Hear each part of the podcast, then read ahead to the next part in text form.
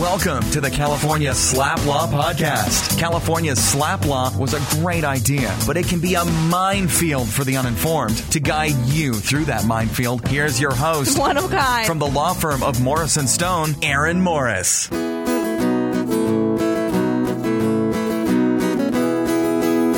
Welcome, welcome, welcome to the 32nd episode of the California SLAPP Law Podcast. My name is Aaron Morris. I'm a partner with the Southern California boutique law firm of Morrison Stone, recognized by the city of Lancaster as a premier law firm. Really, they sent us gold embossed proclamations and the whole nine yards.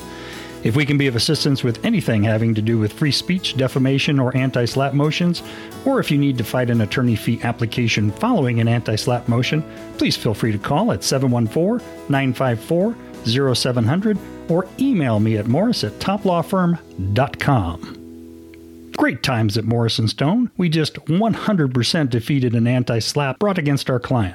This case involved one of those horrible situations where a homeowner lets their home fall into such disrepair that it becomes a hazard to the homeowner and the community, and the government has to step in and perform some repairs. Thankfully, though, this one did not end that way. The homeowner's insurer stepped up and paid for all of the repairs.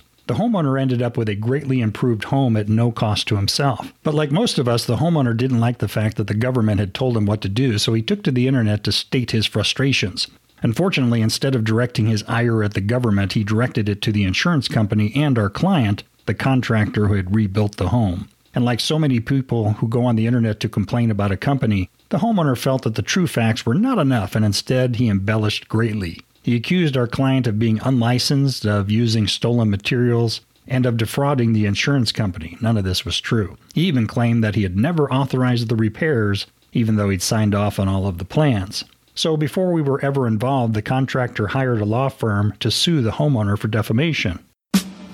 When the defendant responded with an anti SLAPP motion, plaintiff's counsel brought in the Sultan of SLAPP to fight the motion.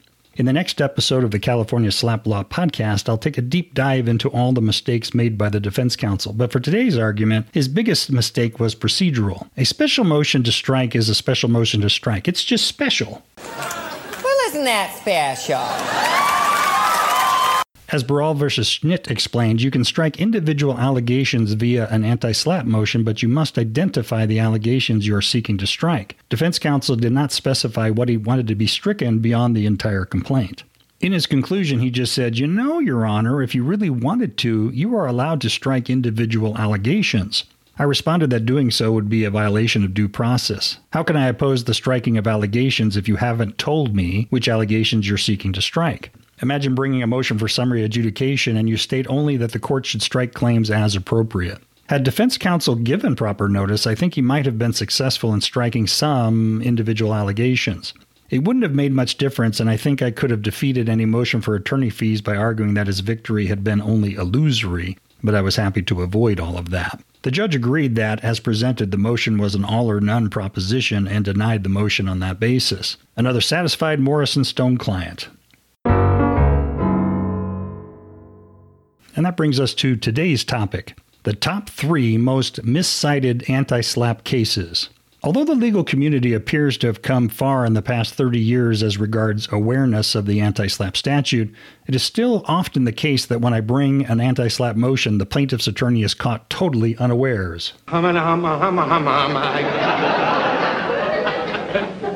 Even in those cases where I have warned opposing counsel of my intention to bring the motion, it is usually apparent that they thought it would not be an issue based on some miscomprehension of what the statute covers. This leaves them to scramble to try and find some basis to challenge the anti SLAPP motion, and in doing so, they inevitably cite to one or more of the following three cases. Sadly, they almost always cite these cases in ways that do not apply. I will identify the top three cases cited by defense counsel and explain why they almost never apply.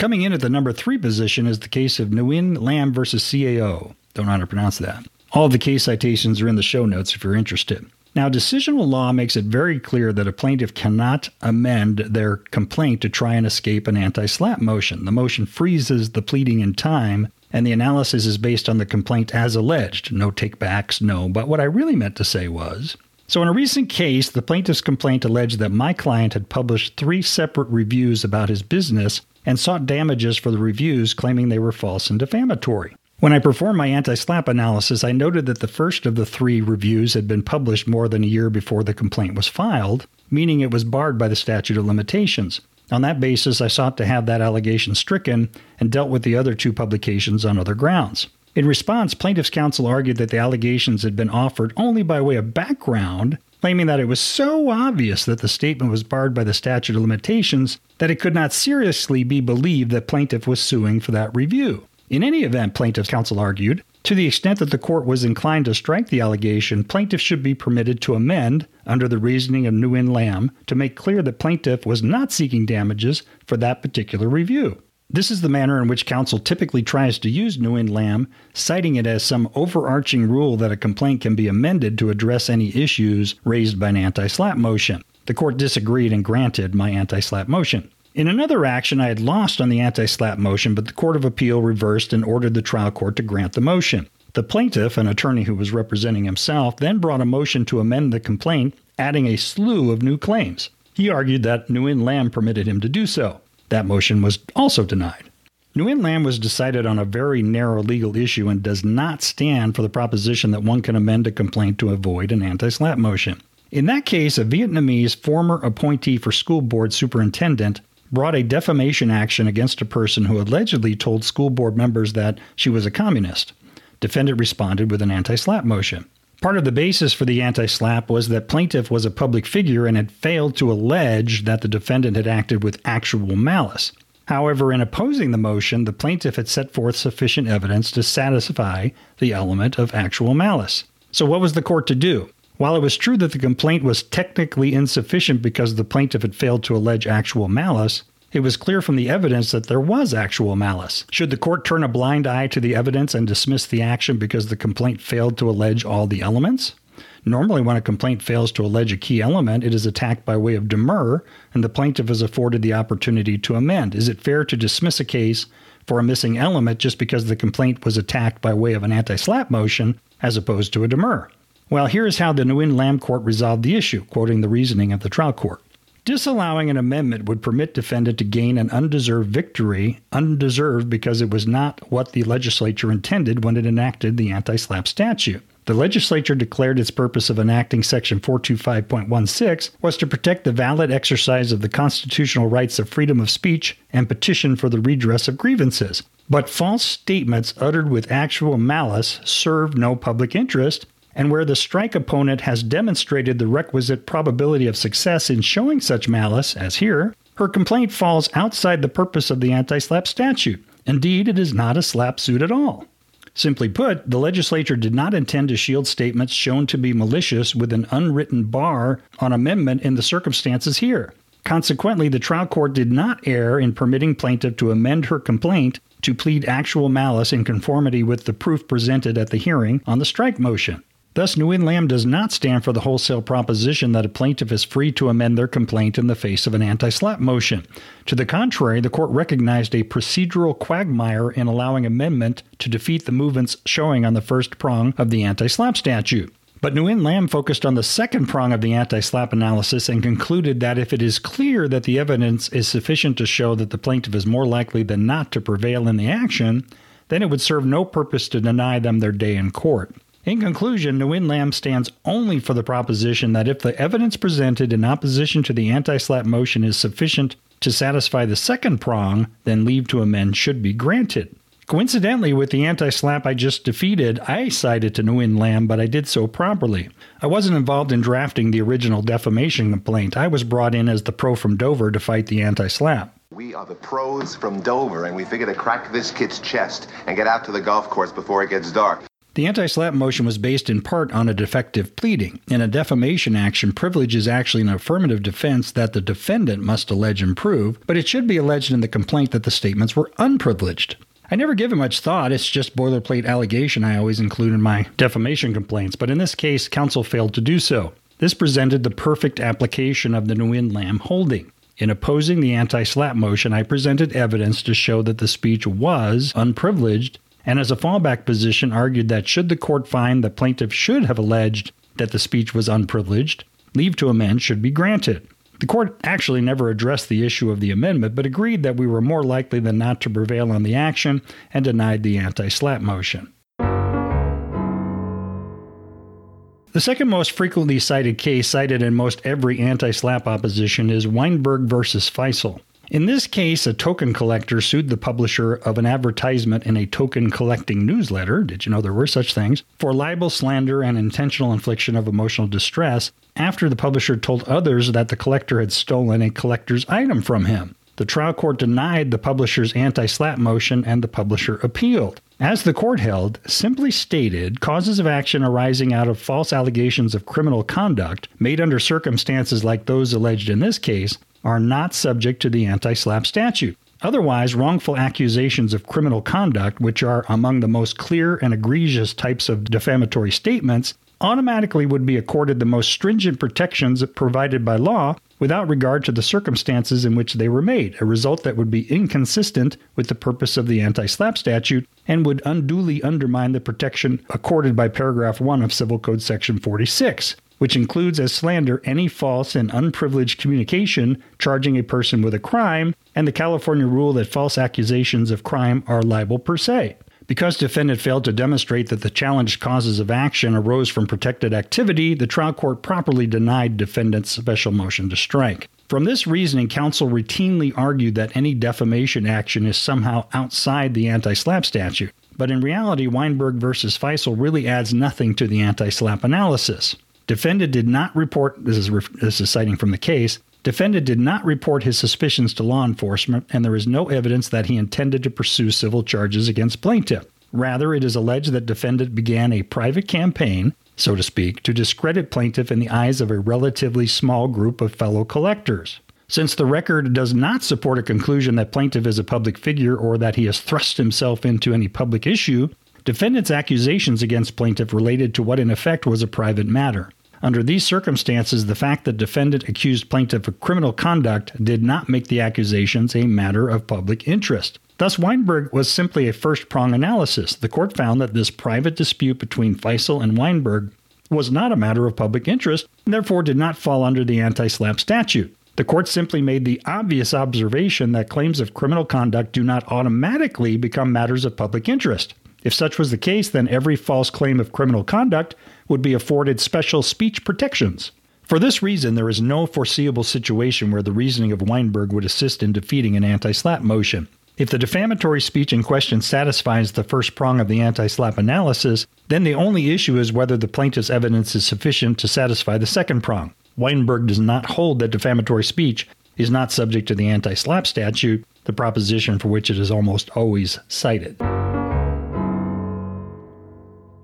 And the number one case attorney's cite is, drumroll, Flatley versus Mauro. You probably knew this was coming. Flatley was an attempted money grab where the attorney acted so horrifically it was considered to be extortion. I'll set forth the details at length because one must fully appreciate the conduct of Mauro in order to fully understand the holding of Flatley. Michael Flatley was a performer and dance impresario who owned the stock of corporations that present live performances by Irish dance troupes throughout the world. You know, he's the river dance guy.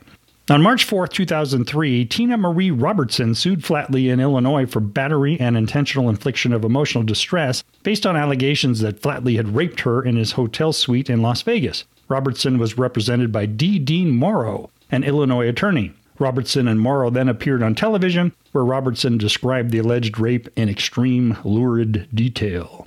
On March 6, 2003, Flatley filed his complaint in the present action in California against Mauro and Robertson for defamation and extortion. Mauro, the attorney, answered with a general denial and an anti SLAPP motion claiming that Flatley's claims were barred by the anti SLAPP statute.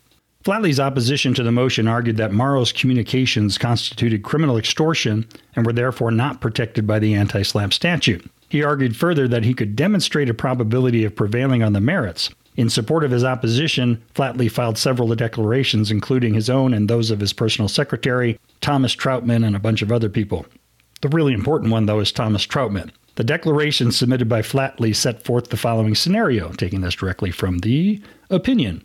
Flatley met Robertson in Las Vegas sometime before October 2002. Robertson was very friendly, and Flatley gave her the phone number of his personal secretary, Thomas Troutman, in the event she wanted to reach Flatley. In October 2002, Robertson called Troutman to arrange a rendezvous with Flatley. On October 19, 2002, Robertson arrived at Flatley's two bedroom suite in the Venetian Hotel in Las Vegas. She was told that one room was for Flatley and the other one was for Troutman.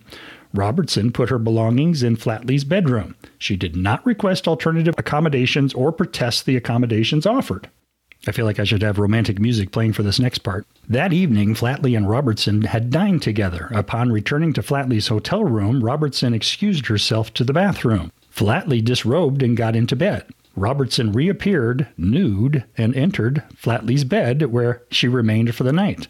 According to Flatley, everything that transpired between him and Robertson that night was consensual. At no time did Troutman, who was in the next room with the door open, hear any cry or complaint of any kind. This is me talking now, not the court. It's pretty strange that your secretary would be in the next room with the door open while you're doing the deed, but as this case demonstrates, that should probably be standard procedure among celebrities. The next morning, Robertson entered the common area of the suite and kissed Flatley in Troutman's presence. Her demeanor was relaxed and happy. She ate breakfast with Flatley, speaking affectionately to him and cordially to Troutman. Upon leaving, she kissed Flatley again and she said she hoped to see him again. On January 2, 2003, Mauro sent a letter addressed to Flatley that was received by Flatley's attorney, John Brandon. This is the letter that was later determined to constitute extortion. Quick aside here, even before becoming an attorney, I always abided by the rule that you should view everything you write as a possible trial exhibit. Picture what you are typing as an exhibit that will be projected up onto a large screen and scrutinized by strangers. As you will see with this letter, Mauro was seeking $100 million to settle a very weak and implausible case. Any chance at settlement required that the letter be taken as seriously as possible, yet he sent out a letter that was full of typos and misspellings. You'd think that for a chance at $100 million, he would have taken the time to proofread the letter. The letter is attached to the court decision if you want to take a look. Now back to our story. In small print, the letter stated this communication is governed by all applicable common law decisions of the state of Illinois and Rule 408 of the U.S. Federal Rules of Evidence. All information contained herein is for settlement purposes only. The subject line stated in all capital, bold faced, underlined type lawsuit against Michael Flatley individually and Unicorn Entertainment Inc. and the Venetian, which he misspelled, Resort Hotel Casino Venture Group, Mauro identified his client as Jane Doe and referred to a report on file with the Las Vegas Police Department. The next line stated date of rape, sex assault, October 19th and 20th of 2002. The letter got off to a great start. It said Dear Flatley and got his name wrong, and it said please be advised that we represent a woman. We represent a woman with whom you engaged in forcible sexual assault on or about October 19, 20, 2003. That was the wrong date. It was 2002. Please consider this our first and only attempt to amicably resolve this case against all defendants named in the complaint at law enclosed herein. On the second page, a large caption announced Notice of Claim and Attorney's Lien. The letter continued, Please consider this as our notice of our attorney's liens. You got that wrong too. We hereby make a claim and lien in the amount of 40% of the total recovery of the funds obtained through trial or settlement, plus all costs of suit and attorney's fees levied against you. I find that paragraph very strange because he's asserting his lien in a demand letter. I've never done that, and as far as I know, it has no force of law. Maybe things are different in Nevada or Illinois, but I, I think he was worried that he had this great case and he wanted to make sure that he grabbed onto his 40% in case uh, the victim, quote unquote, decided to take it to somebody else. So, right off the bat, he's asserting his lien in the demand letter.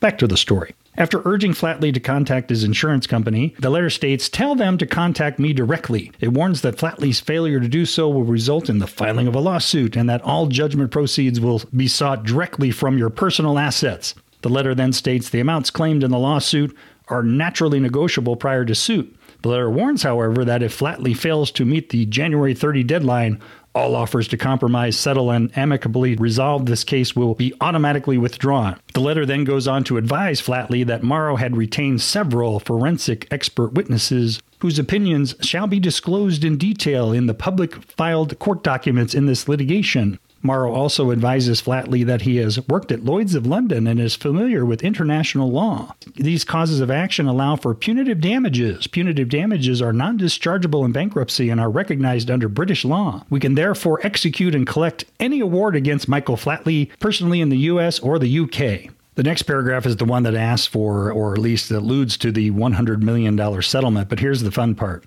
The third paragraph states in its entirety any and all information, including immigration, Social Security issuances and use, the IRS, and various state tax levies, and information will be exposed. We are positive the media worldwide will enjoy what they find. After a paragraph describing the potential testimony of two other experts, apparently with respect to the failure of the Las Vegas hotel in which the alleged rape occurred to provide requisite safeguards for our client, the fifth paragraph again warns that all pertinent information and documentation, if in violation of any U.S U.S., federal, immigration, IRS, Social Security Administration, U.S., state, local, Commonwealth, UK, or international laws shall immediately be turned over to any and all appropriate authorities. This is a big romper room no no under the rules of professional conduct. An attorney can't threaten criminal action in order to extract a civil settlement, and that's clearly what he's doing here. The final paragraph warns that once the lawsuit is filed, additional causes of action shall arise, including defamatory comments, civil conspiracy, reckless supervision, which are just the beginning. That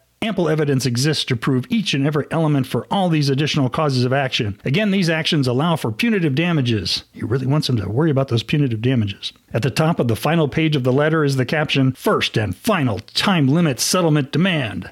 Then, in case he hasn't warned enough, beneath his signature, a final paragraph warns Flatley that, along with the filing of the lawsuit, press releases will be disseminated to various media sources, including but not limited to, and then he lists numerous media outlets that he's going to contact. That's unbelievable. Regardless of the merits of the case, if you if you don't cave, we'll tell the media you are a rapist. Again, not really related to the litigation. Attached to the letter were 51 pages of material, including a draft of Robertson's complaint against Flatley, Robertson's medical records pertaining to treatment for the alleged rape, certificates of achievement awarded to Mauro, newspaper articles chronicling Mauro's multi multi-million dollar cases and settlements, and the CV of Mauro's experts.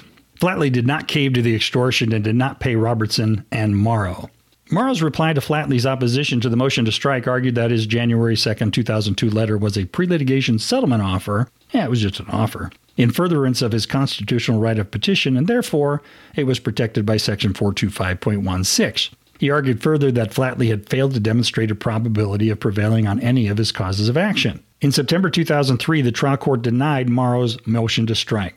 It found that Mauro had not satisfied his initial burden that his communication was protected by Section 425.16. In other words, he didn't even satisfy the first prong. Mauro appealed, and the Court of Appeal affirmed, holding that as a matter of law, Mauro's communication constituted criminal extortion and therefore was not protected under Section 425.16. So, in very short summary, Flatley stands for the proposition that the anti SLAPP statute does not protect illegal activity. Thus, in opposition to most every anti SLAPP motion I've filed, the other side cites Flatley and then argues that the conduct in question was illegal. It is almost as though the attorneys had read only the cliff notes and don't actually understand the holding of Flatley. For example, I will often proceed a defamation action with a demand letter. To make the letter more impactful, I sometimes include the draft complaint. From this, the defendant can see we have already taken the time to draft the complaint and we are ready to pull the trigger and that this is not the sort of situation where we may or may not pursue the case beyond the demand letter. In essence, my letter simply states that the facts, as I know them, are set forth in the complaint,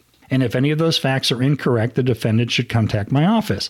I specifically explain that as an attorney can only know the facts as provided by the client, this is the opportunity for the defendant to let me know if I've been misinformed. It is how I perform my due diligence before actually filing the case. Incredibly, some defense attorneys have argued that my letter, like that in Flatley, amounts to extortion specifically because I have attached the draft complaint. After all, Mauro attached a draft complaint, so anytime an attorney attaches a draft complaint, it must be extortion, they reason. Demand letters are specifically protected by the anti SLAPP statute because they relate to pending litigation. Attaching a draft complaint does not alter that equation. In fact, to the contrary, it shows that it's in contemplation of litigation. I've already prepared the complaint. So it's a ridiculous argument that they make. Mauro did not step over the line into extortion because he attached a draft complaint. The extortion came from the threats to line up the media and to follow Flatley around to all his performances. Such threats do not relate to the litigation. And when the you attached a complaint, so it is extortion argument does not apply, every defense attorney argues that something my client did was illegal. My favorite example arose from a city council meeting. At the meeting, one of the council members took umbrage with something my client had said and sued for defamation. I'm sure you understand there could not be a clearer example of protected speech. Statements made at a city council meeting are specifically protected by Code of Civil Procedure section 425.16e, right? So, faced with my anti SLAPP motion, the attorney for the council member desperately sought to find a way to make the statement at the meeting illegal under the reasoning of Flatley.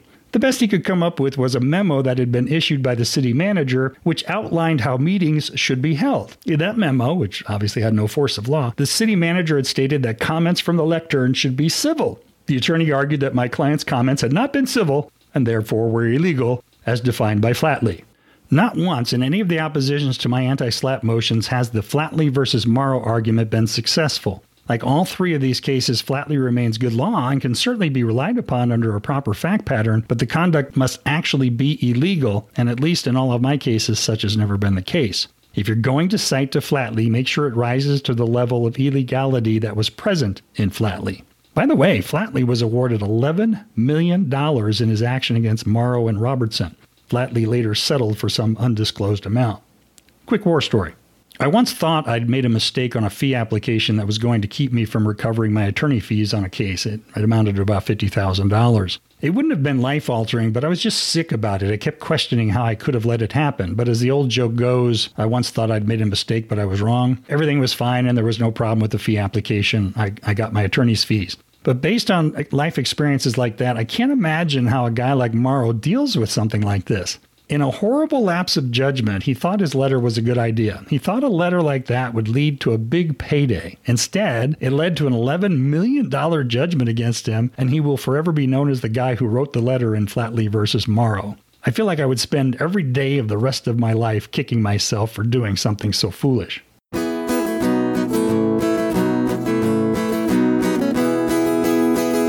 Defeated another anti SLAPP motion in the past couple of weeks, and that led to a strange situation regarding the trial date. Stick around for the after show for an interesting tactic to use when seeking a continuance. Today's lesson is simple, and it's not a lesson that should need to be learned. Read the cases you intend to cite to make sure they say what you think they say. Have a great week and try not to slap anybody.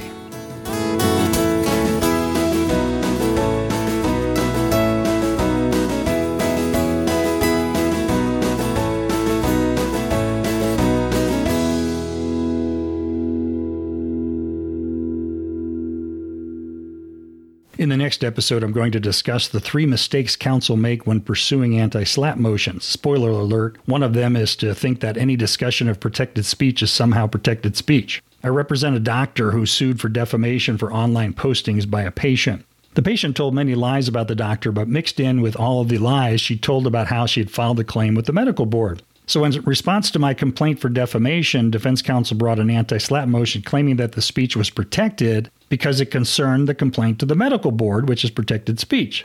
The motion was, of course, denied. The protection does not spread that far. A report to the medical board enjoys protections even if the statements to the medical board are lies. But the patient can't then go on Yelp and tell the same lies and claim protection because of the lies related to the medical board investigation. To be protected, the speech must advance the litigation or the investigation. It can't simply be about the litigation or the investigation. So I defeated the anti SLAPP motion, but the motion had stayed all discovery for six months or something. The case was filed on, let's say, June 1st. They took about a month to serve my client, and then we answered and cross complained on August 1st. They filed the anti SLAPP motion to our cross complaint two months later on October 1st and the earliest available date for the hearing was in January. While all that was going on, the court had dutifully scheduled the trial date in June. When the discovery stay was finally lifted, both sides were pretty good about getting straight to discovery, but then the court issued an order that no jury trials would be heard without a settlement conference. We all agreed to seek a continuance in order to afford more time for a settlement conference and to complete our discovery.